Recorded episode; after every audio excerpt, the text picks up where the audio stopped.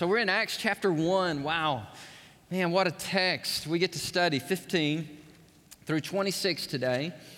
And I've entitled this message, uh, Taking Care of Business. Taking Care uh, of Business. There are times uh, in our lives, in our church, in our country, uh, our families, that, that, that things just have to, to be done. Decisions have to be made. And when you're in that crucible of that moment, you really can't back up, you can't stutter, and you just have to move forward, move ahead.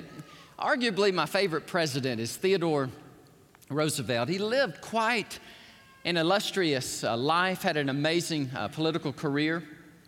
He was elected governor of New York in November of 1898. He was elected the 26th president of the United States in 1901, and he won the Nobel Peace Prize in 1906. I wish it was mandatory reading for everybody before they get out of high school to read Edmund Morris's trilogy on the life of Theodore Roosevelt. He said, Yes, all of those were amazing events in my life, but the greatest day of my life, he said, was July the 1st, 1898. Because on July the 1st, 1898, he was duly engaged in what they called, historians called, the Spanish American War there in Cuba.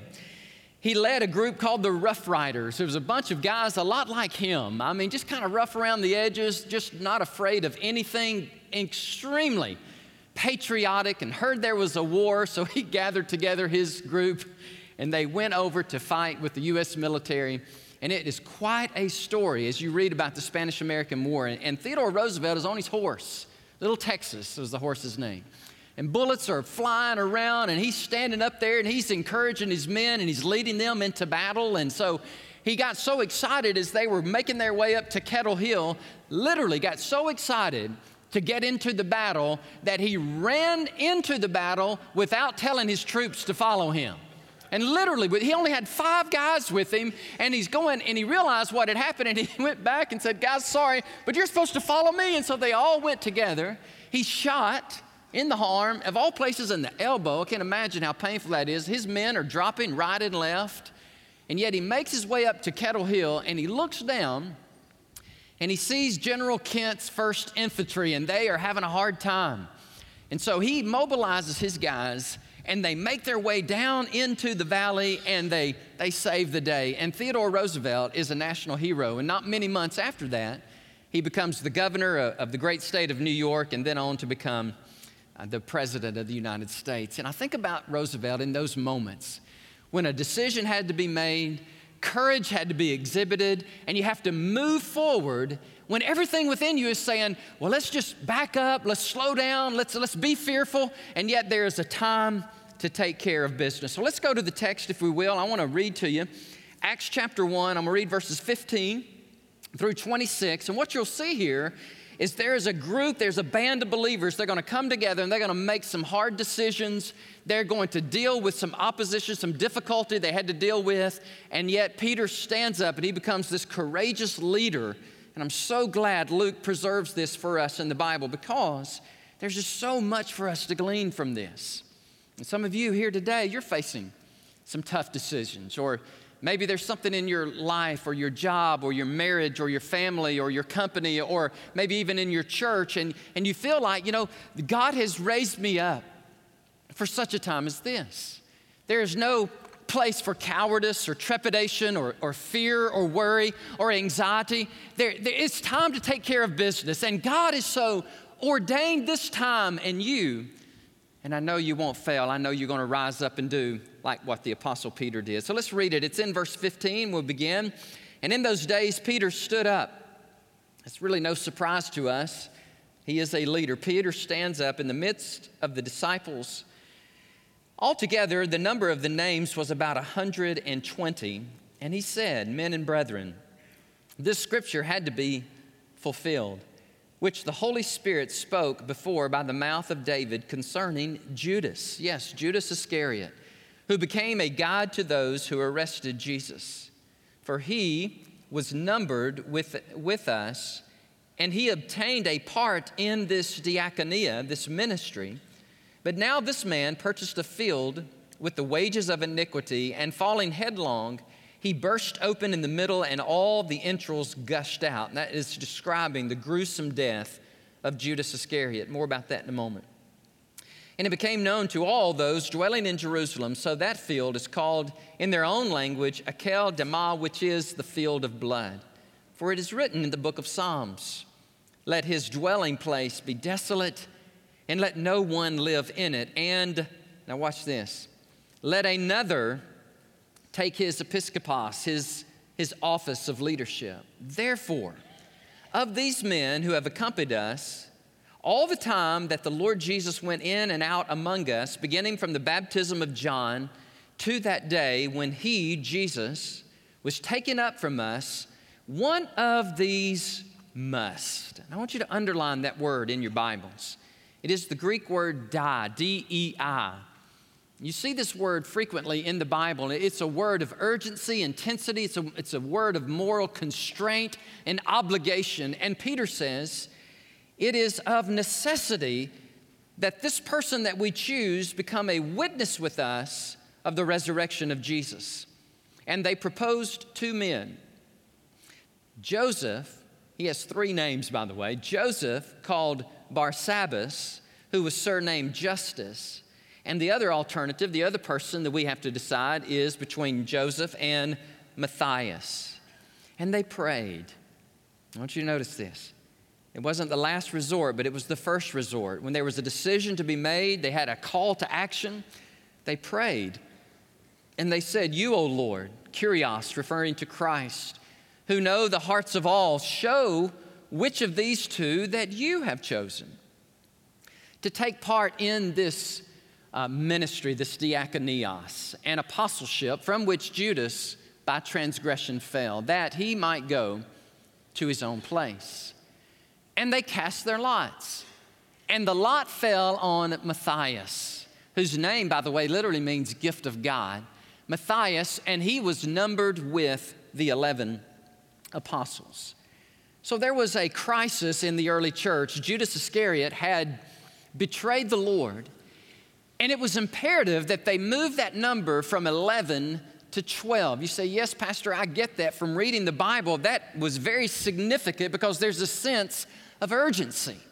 They had 11, but why was it so important that the church moved that apostleship, those, those, that, that number of disciples, up to the number of 12? And here's two or three reasons why that was so important. First of all, one writer says the 12 fold witness was required if Jewish Christianity was to represent itself to the Jewish nation. You say that's right, because there were how many tribes of Israel? 12 tribes of Israel. Another reason, Jesus himself said in Luke 22 30, quote, that you may eat and drink at my table in my kingdom and sit on thrones judging the 12 tribes of Israel. And in the book of Revelation, the Apocalypse, John sees the new Jerusalem. Listen to this now having 12 foundation stones with the names of the 12 apostles of the Lamb. So, this number 12, they needed to get back to 12, but who do we choose? It's almost like a crisis in the early church. A decision had to be made. And the Apostle Peter, who knows the Old Testament well, and he's reading it, and he's saying, Church, we have a decision to make whether we're going to choose this man, Justus Joseph Barsabbas, or we're going to choose this man, Matthias. And what I love about this text, it gives us so much insight into the way the early church worked then and there's so many principles that apply to us today. If we'll take the time and extrapolate those principles from the Word of God and say, Holy Spirit, speak to us. May we live our lives with such passion and determination. And Lord, may our church reflect the ministry and the, the intensity uh, of, the early, of the early church.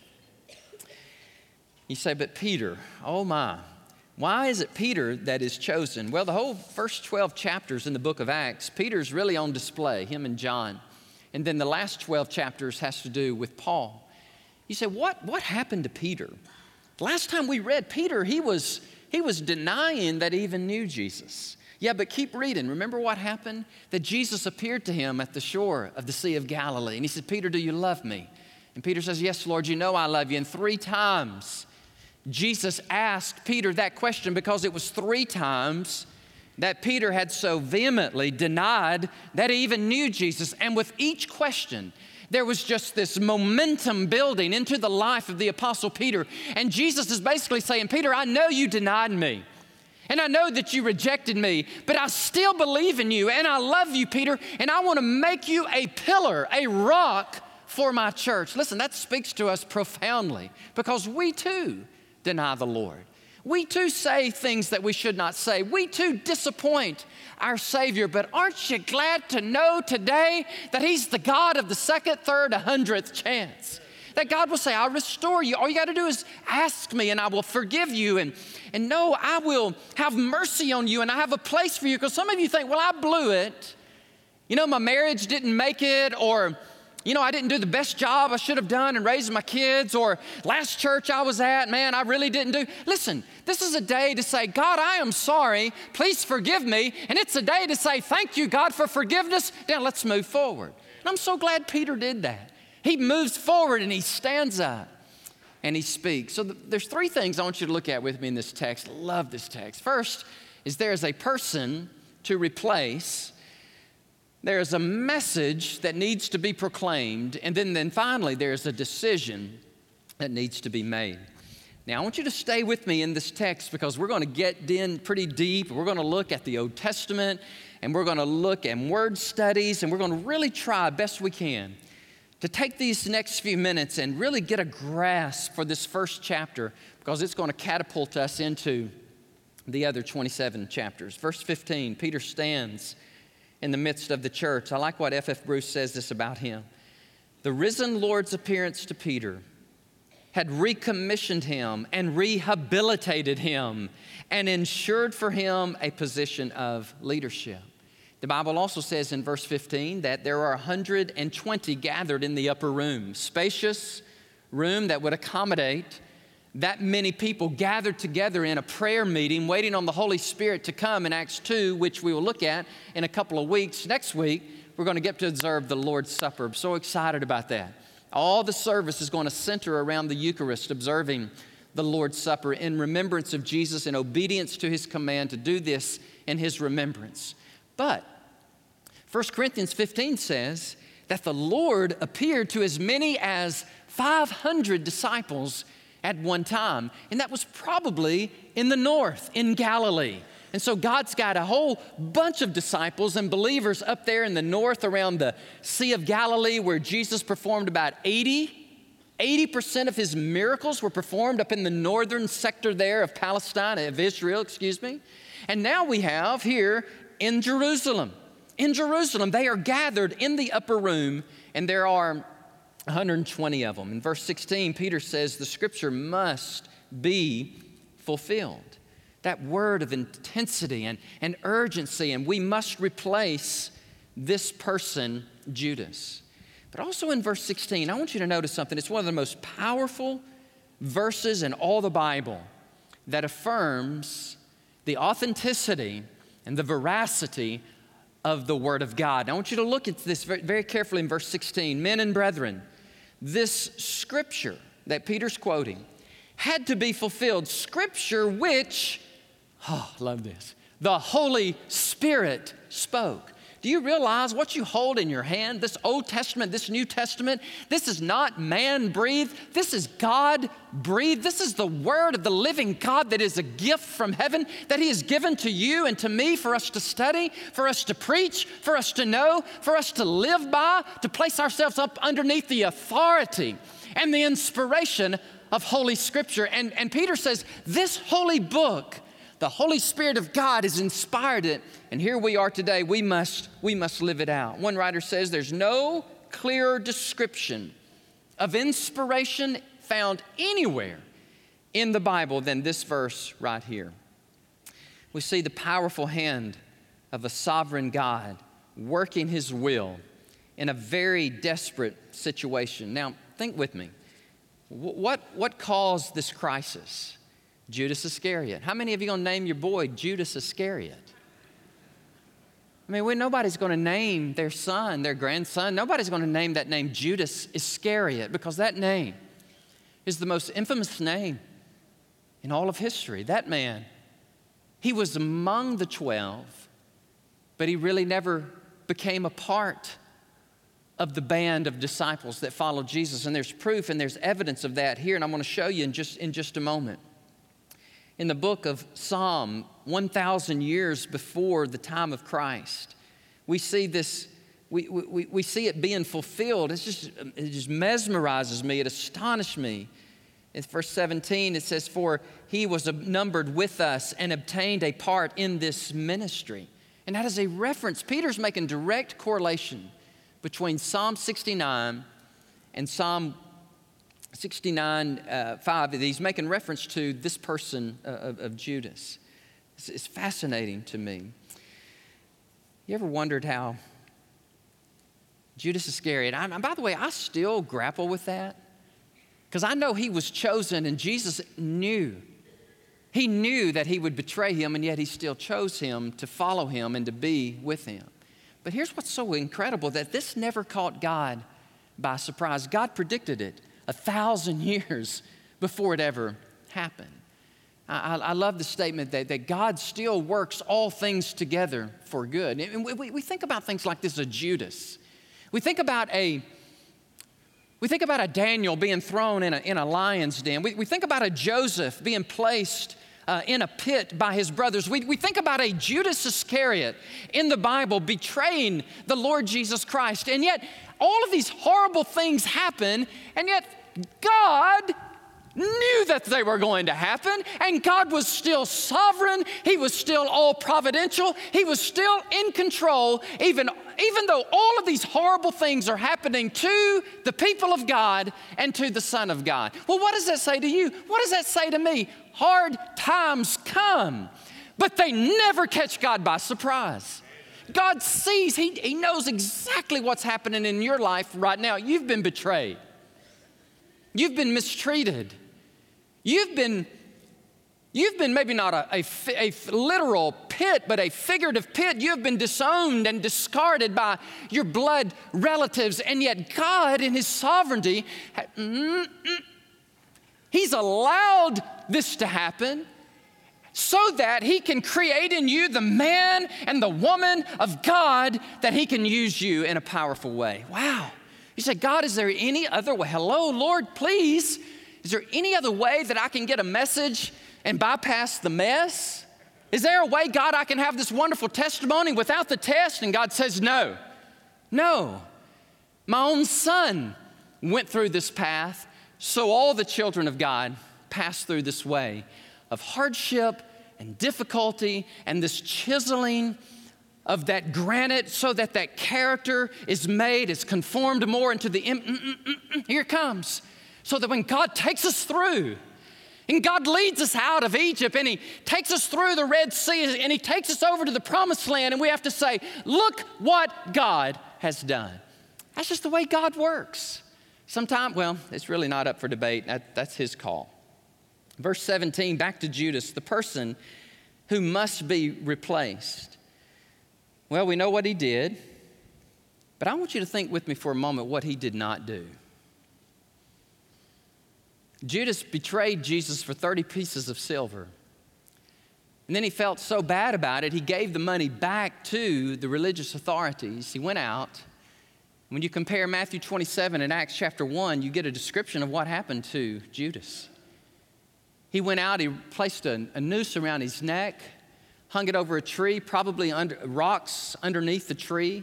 And over time, that, that rope breaks and he falls upon those rocks and his entrails, his intestines are, are burst and fall out. I mean, it's a gruesome, horrible death.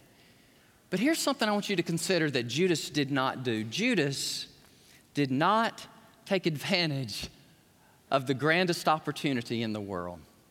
He had a close proximity to Jesus Christ. He saw him, he watched him, he, he, he knew exactly who he was. And watch this he did not allow that knowledge to go from 18 inches in his head down to his heart. Let me, let me share something with you in the Gospel of John. I think this will help some of you as you wrestle through the life of Judas. I'm going to look at John chapter 12 with you for a moment. In John chapter 6, you, you want to jot these down. Look, watch this. Why was this fragrant oil? This is Judas speaking.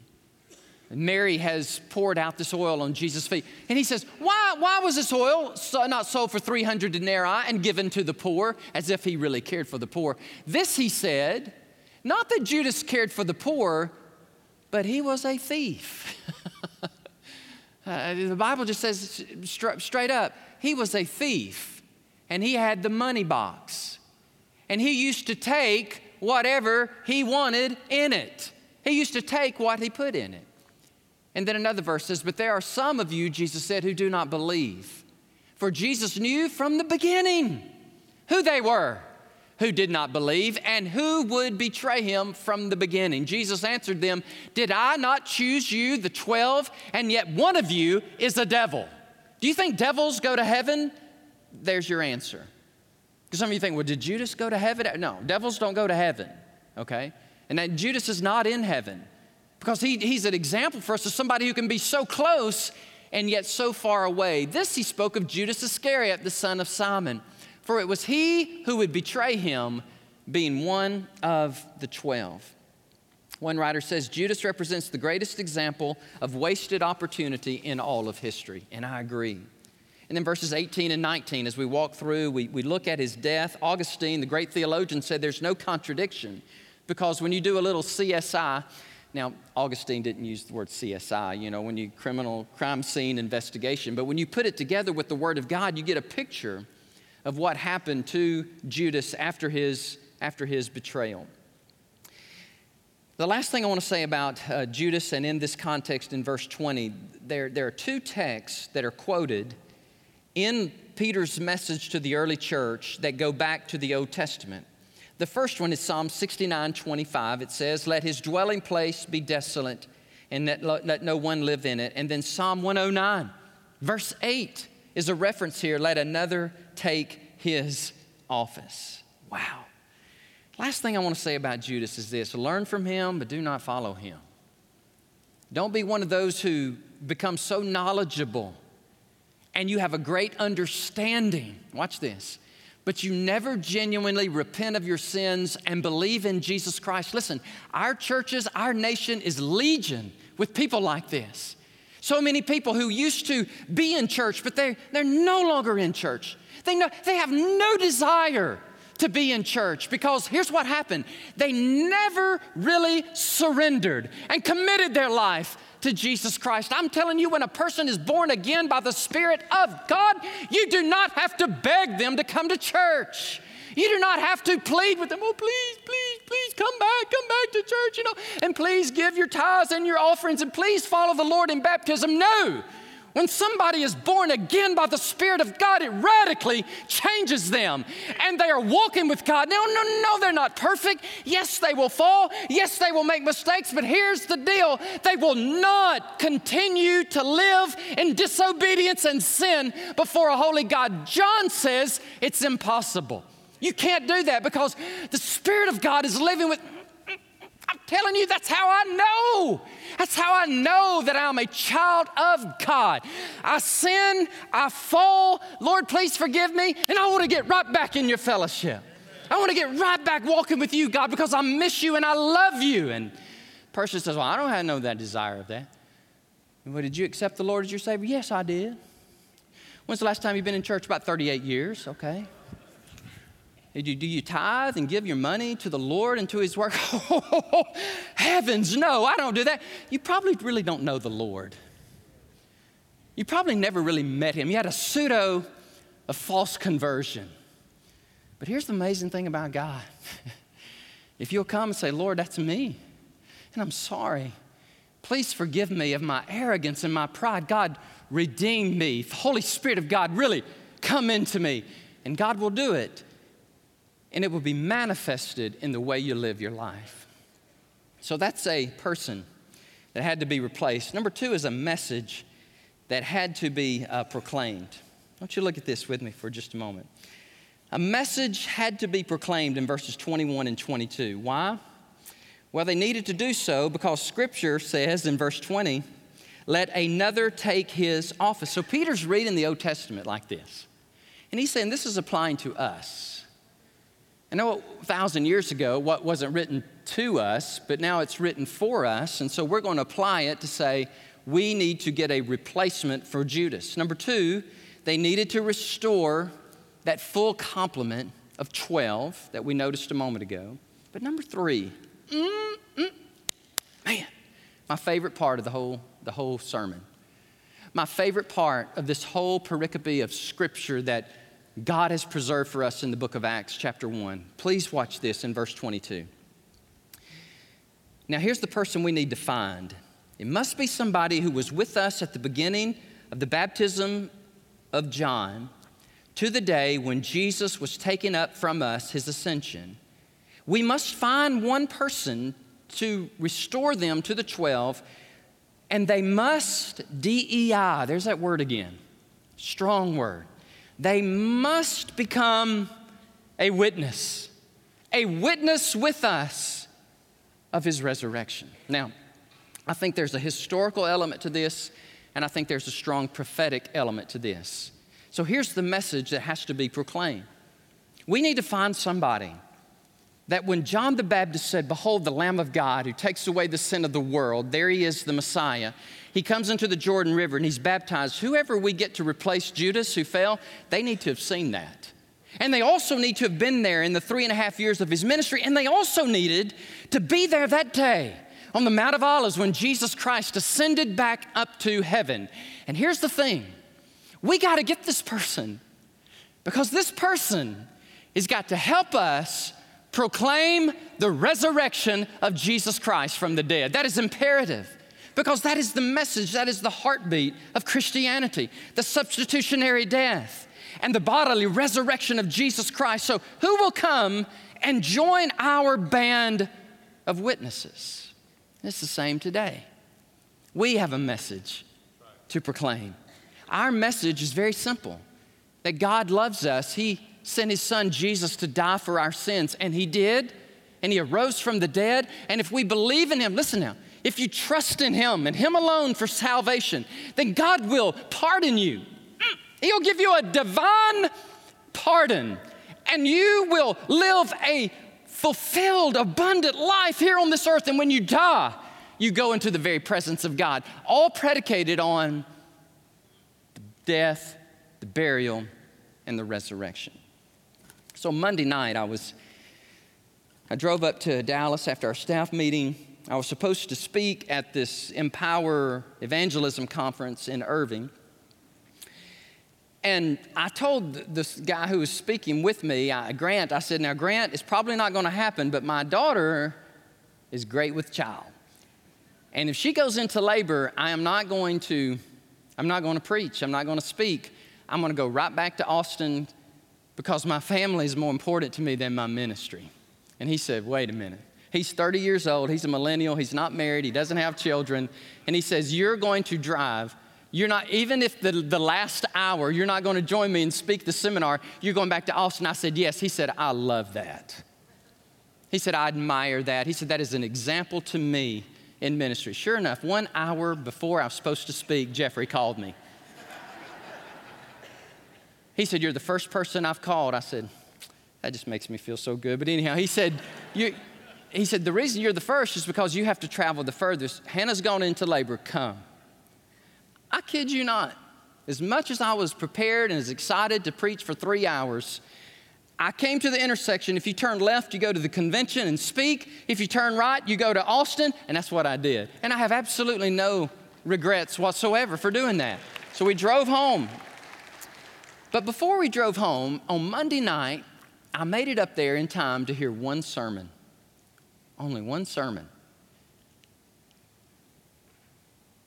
And it was preached by a man by the name of Lee Strobel. And Lee, yes, Lee Strobel, the author of The Case for Christ, The Case for Faith. And Lee Strobel got to talking about a message to proclaim. He got to talking about being a witness to the resurrection of Jesus Christ, not in the New Testament day, but in our day. And what does that look like for us today? And so he, he, shared one really funny story, and then he shared one really amazing, powerful story. And I'm redacting my sermon in my head right now, trying to determine if I have enough time to tell you both stories. So, all in favor of hearing both stories, say aye. Okay, good. All right, so I'll tell you both stories and make everybody mad in preschool, but it just happens, all right? Sorry, preschool.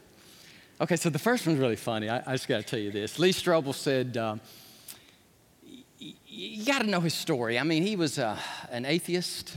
He graduated from um, Yale. And then he became a, an editor with the Chicago Tribune, had a very powerful job, and he was, I mean, strong, strong in his atheism. And his wife becomes a follower of Jesus.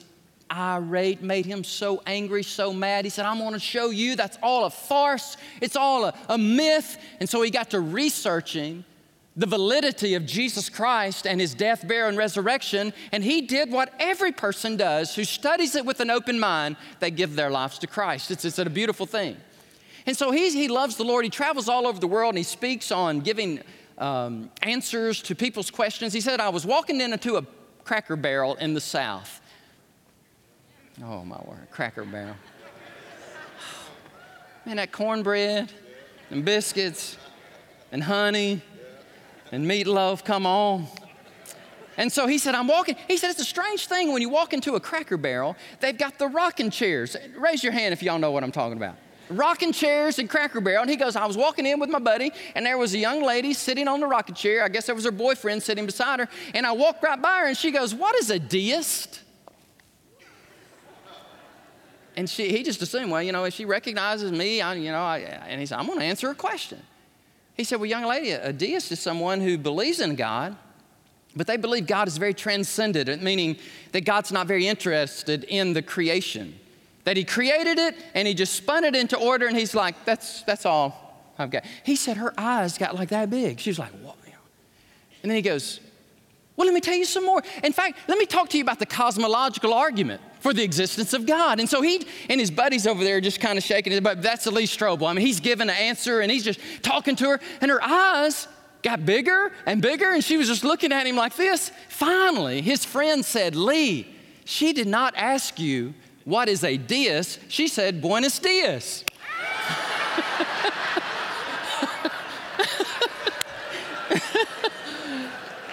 he was like, Oh, I'm so sorry. I'm, I'm so, so sorry, ma'am. And he walked on.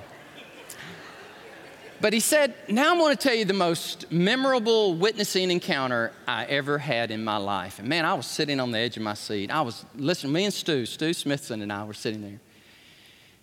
He goes, It wasn't long after I'd been saved. I was still working at the Chicago Tribune, and I felt the Holy Spirit really, really impress me to tell my boss about Jesus and his resurrection. Easter's coming. And he said, I'm telling you, I knew that the Holy Spirit, he, he, would not let me, he would not let me rest.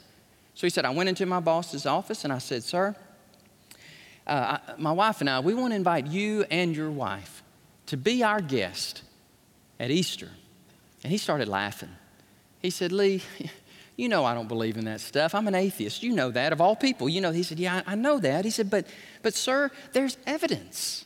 There's evidence for the bodily resurrection of Jesus Christ. And Lee started giving him these, these proofs and, and evidences. And his boss stopped and he said, Lee, no. He said, No, I'm not coming to your church. I'm not interested. And so Lee Strobel said, I'm going to try one more, one more tactic. He said, Okay, then come for the music. He said, Our church has amazing music. You will love the music. And, and you and your wife, I tell you what, why don't you come? Don't y'all love somebody that passionate? I mean, he's just not taking no for an answer. In a very kind way, he is pleading for the soul of his boss. Finally, he, he just said, No, I'm not going to be your guest. I'm not going to listen to the music. I'm not going to come. I'm an atheist. Get out the door. And so Lee Strobel walked out and he goes, God, I'm confused because I knew that the Holy Spirit of God was wanting me to witness to this guy. And Lee Strobel told us Monday night, to this day, that boss is still an atheist few years later, uh, Lee Strobel was at his, at his church. By the way, he went from atheism to now he's a pastor, you know, traveling and he speaks. And I think he's here in Houston now, in the Houston area. He said, years later, I had somebody come up to me and they said, Oh, Pastor Strobel, I just want to meet you. I just want to tell you, we just think you're amazing. We love you. Thank you for being our pastor. And he goes, Whoa, whoa, whoa. He said, Who are you? He said, Oh, you, you don't know who I am, do you? He said, No, I don't. He said, Well, let me tell you my story. Years ago, I was working in the newspaper industry and uh, I was out of a job, I was married, had a daughter, and, and I needed a job. And so I could not find a job. And a friend of mine said, I know a friend. Contact this friend at this newspaper agency and see if he'll give you a job. He said, So I did that and I contacted the guy, and the guy told me, No, we really don't have any openings in our newspaper uh, business here. But, well, wait a minute, we do have. Uh, we, we do have some, some work if you're interested, and, and I will hire you because many of our bathrooms in our office, the tile needs to be replaced. Have you ever replaced tile? And the guy said, Yes, I have. And he said, Well, you're hired. And so he said, I came on and I began to work and I began to lay tile. And, and Pastor Strobel, you have no idea what I'm about to say to you. But that day that you were witnessing to your boss, I was on the other side of the wall and I heard everything you said. And I listened as you pled with that man to give his life to Christ and to come to your church. And he shot you down. He goes, Yeah, I know. He shot me down. He was not interested. He said, But I was. And I went home that night and I told my wife, Honey, I know we don't go to church and I know we're not very religious, but I overheard a man today. He was so passionate about his God and about his church, and he just kept asking this guy, Come, come, come to my church. He goes, Honey, that guy, he's, he didn't go, but why don't we go?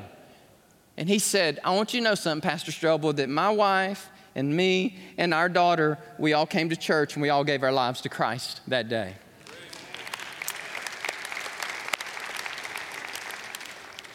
There's a message.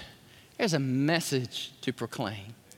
And all of us, we are those messengers. If we know Jesus and the resurrection, and then, like Peter said, let's get one more in our company who have been with us, and then who will go and bear witness to the resurrection of Christ. Well, thank you for letting me take a little more of your time, but let me, let me share the last thing with you, and it is this decision that had to be made. I think I'm going to share something in a few moments. And as a pastor, you, you just you have these moments in your ministry. I'm going to share something in a few minutes. I think it's going to it's going to bless someone. It's going to change their life. Really. It's someone here today who already knows the Lord, but they have a decision they need to make. And I'm going to tell you something that's going to forever change your life. And you can come up to me years later if you want to, and you can thank me. Or when heaven, we're in heaven together, you can come and thank me. But I say, don't thank me. Thank Peter and thank the early church because this is where I got it. Here is the decision that had to be made who will replace Judas? Well, the first man is Joseph, called Barsabbas, probably named after the Sabbath. Justus Barsabbas and his last, his Roman name is Justus. Joseph Barsabbas Justus. Tradition says this man was a dedicated follower of Christ. Obviously, he made the final two, right? They said that he was witnessing for Christ, tradition says, and he was so passionate for the Lord that his enemies came and, and said they forced him to drink snake venom. He drank it and he didn't die, which was a miracle. But the second man proposed to take the place of Judas was a man by the name of Matthias. Matthias, his name means gift of God. Matthias later became a missionary of all countries, the country of Ethiopia. As I speak, there are many Ethiopians at Great Hills Baptist Church here on our campus worshiping the Lord. The early church had a major decision to make. They had two candidates. Who would they choose? Well, the first thing they did, watch this, is they prayed. Okay? They prayed and asked God. They said, Jesus, would you show us whom you've chosen? I found this very fascinating because Jesus was the one who chose the, church, the first 12. Now he's going to be the one who chooses the replacement of Judas Iscariot. And the way the early church is going to know it is that, first of all, they're going to pray and they're going to ask God to reveal His will. Verse 25, they use this word ministry. We need this person to join us in the diakonias, the deacon ministry. We're about to have a deacons meeting here in a few minutes if I ever quit preaching. And then I, am more excited about this deacons meeting than any other deacons meeting I've been in nine and a half years, eight and a half years as the pastor of Great Hills. You say, What are you going to share at the deacons meeting? We'll tell you later.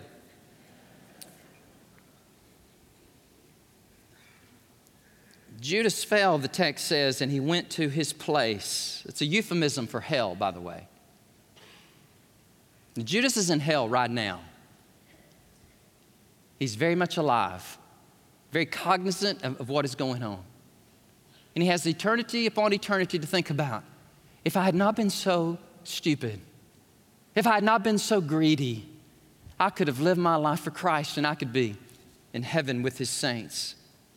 Verse 26 speaks of the apostles casting lots. You say, Brother Danny, help me with that. What in the world is going on? They're casting lots.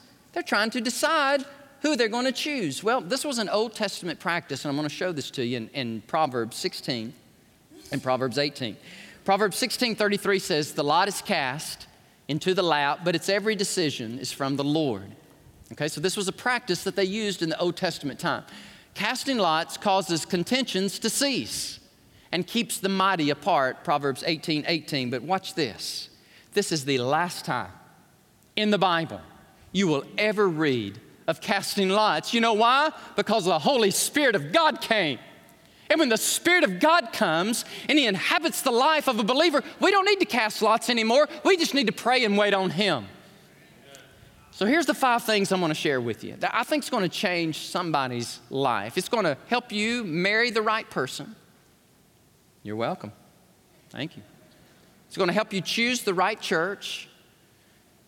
It's going to help you choose the correct vocation. It's going to set you up for success for the rest of your life. And I'm so honored of God. Is there a better, is there more honor to be in the ministry, to preach God's word, to help people? I don't know. I don't know of any other thing that is more honorable. Here's what you do. Here are the five things you need to do to find the will of God for your life. The first thing you do is you pray and you ask the Lord to lead you. You pray to the God of heaven God, show me what is her name? what is my job? What is my occupation? What is my school? What is the church? What is it, God, that you have for me? Whatever your decision is, number one, you pray. Number two, you open up this book, okay? It's Holy Spirit, God breathed. Open it. Now, please don't open it and land your finger on Judas went out and hanged himself. Do not do that. Don't, don't be arbitrary like that. Read the Bible, read it within its context and say, Holy Spirit, I am. You know, Peter, he knew the Bible. We must replace this person. So remember that. Read the Word of God. Number three, I know you're not going to like this one, but this is just part of it. You got to wait. You have to wait. You have to wait in prayer, wait with patience, wait in the scriptures, and just linger. A great song last week. Just linger in the presence of God. You know, God's not in a hurry. He's not on our timetable, He's on His timetable and just wait, all right? Number, number four, listen to other Christians. Listen to men and women of God who walk with God. Be very, very sensitive when a man a woman of God comes up to you and says, and I think you'd be a great doctor. And I think you'd be a great teacher. Have you ever considered going into the ministry? I, listen to me, church. Listen to me, students. When those things happen, and when you, you respect a man or woman of God that's filled with the Holy Spirit, is walking with God. I, Alex, was it your daughter that we prayed over? Was it your daughter that we prayed over? I believe God gave me a word for her and prayed over her that she would be a doctor that reaches many and helps many children. And she received that. And I, I believe that's her destiny. I, I really do. Listen to men and women of God. Let them speak life into you. Say, You're scaring me. This is sounding very charismatic. No, it's sounding very biblical. Listen to a man or a woman of God, and they come up to you and say, Should I be going out with, with Hunky Jim? He doesn't know Jesus, but I'm, I'm into missionary dating. And that man or woman of God says, Forget Hunky Jim. He's not for you. Dump him. Don't go out with him. Hunky Jim, what in the world? Hey, what, I don't know. Help me or, or, or, or, sweet Sally, you know, oh man, I mean, I know she doesn't love Jesus, but man, she is just beautiful and, and I can lead her to the Lord. I mean, I can just get her. No, the Bible says you don't date unbelievers. And, and, if, and if you're talking to a Christian who knows the word and they love you, listen, listen to them. And the last one is this, and this is the one that gets me be open to circumstances. It's not a coincidence. Sometimes coincidence is when God does something and doesn't get the credit. Just be open. Just say, woo, well, where did that come from? Now, you hear, hear me now.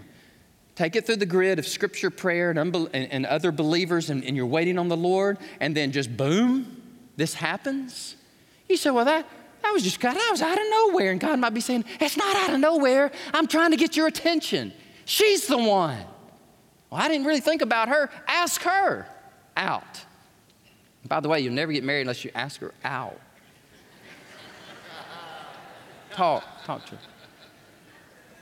Well, that church is, is Great Hills Baptist Church. Is that the, really the church for me? And, and God speaks to you and He's encouraged you, come and see. If you do those five things, I really think that's going to, that's going to help you.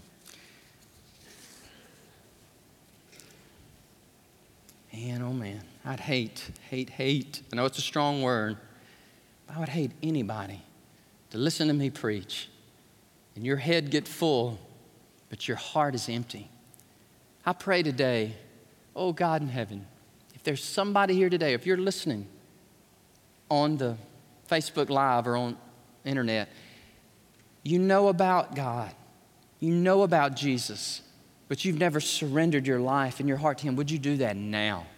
You say, What do I need to do to be saved? Here's what you need to do. You need to say, God, Forgive me, I give you everything. I, no, no, no, listen to me. This is not just a, a sweet little sinner's prayer and, and all is well and you go out and live like the daggum devil. I am sick and tired of telling people telling me I prayed the sinner's prayer and now I can live like the devil. What in the world is that's not New Testament Christianity. Where did you get that? That is an Americanized version and a distortion and a truncation of the Word of God, and God will hold me accountable if I preach that cheap gospel. Just, just pray this prayer. Oh, Jesus, come to my heart. Amen. Go live like the devil. No, heavens, no. When the Spirit of God comes into you, there is a change, a change, a change in your heart and God changes you, and you cannot, you cannot live like you very well please. You can't because the Spirit, the Spirit of God is called the Holy Spirit, not the unholy, sleep with whoever you want to sleep with Spirit. Or just light yourself up and do whatever you want to do. And like, oh, but I asked Jesus in my heart, I'm going to heaven. You're going to split hell wide open. But I prayed the prayer, so what? The devil believes and he trembles. The book of James 2 16, the 19, the demons believe and they tremble. Give your, man, give your heart to Christ, not this false pseudo conversion but I mean the real deal, born again, give your life to Jesus Christ today.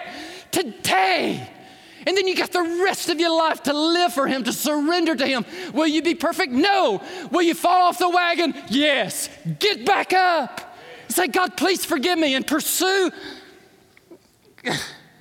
pursue Christ and holiness. When, when is the last time you heard that? Holiness. Walking with Jesus. Be saved today. If you know the Lord, then you you can't do this on your own. You've got to be in fellowship. You've got to be in accountability. You've got to be in discipleship with other believers. That's what I'm going to talk to the deacons about. I'm so passionate about this. And I'm going to ask them to join me and allow me to disciple them. And Terry and Ross, we're going to ask the deacons, would you let us disciple you? I'm discipling 12 of our staff right now, and I'm having the best time of my life. I only have one darn regret. Why didn't I do this earlier? Wish I'd done this earlier. Here's the deal when we are discipling one another and we're holding each other accountable and, and, and we're growing in Jesus, we don't fall away. Well, that church, you know, I don't, I don't really like that church anymore. I don't like that music, and I don't like the way he looks. He's too loud, and his, his hair, he needs to dye his hair. He's just so gray. You, know. you, you, don't, you don't talk like that. If you're deep in the Lord and you're grounded in your faith, here's what you talk about. Let me tell you about the person I got to lead to Christ this week. Let me tell you about the person I invited to Jesus. Let me tell you about the person who spit in my face because I was so passionate for Christ. Come now. Come on. Ah. I mean, to my dying day, God, how many days have you left me here? I want to pour into Great Hills Baptist Church so that we become this massive movement of disciples who make disciples until Jesus comes and we're strong in our faith. We're not floating around with every wind and we're not so shallow that we, well, I got to go look for somebody else, some other church. No, deep in Jesus. If you're interested, some of you look at me, you're scaring me to death. I don't even know. I, this is my first time in this church. You're scaring me absolutely out of my mind. Maybe that's what you needed. Maybe you just needed a shake. And you come, be a part of. I had a whole class full of people today, new members class full. Next time we, we meet, we start up again, you come.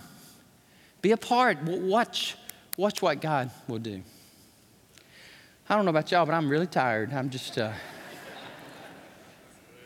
you know, Gary, I, we work out six days a week for this triathlon, and I get one day off on Sunday, and that's not a day off, you know. Somebody say, well, pastors only work one day a week anyhow, so that's all right. No, no, no, no. I, I just, I'm, I'm done, but I just got to ask is there anybody here needs to be saved? It needs to be saved. Let's pray. Father, you know who they are, and I believe they're here. I believe there are many here. There's probably many watching. And I pray for them now, God, that you would convict their hearts and that they would say, Jesus, I want you. I want you to be the king of my life.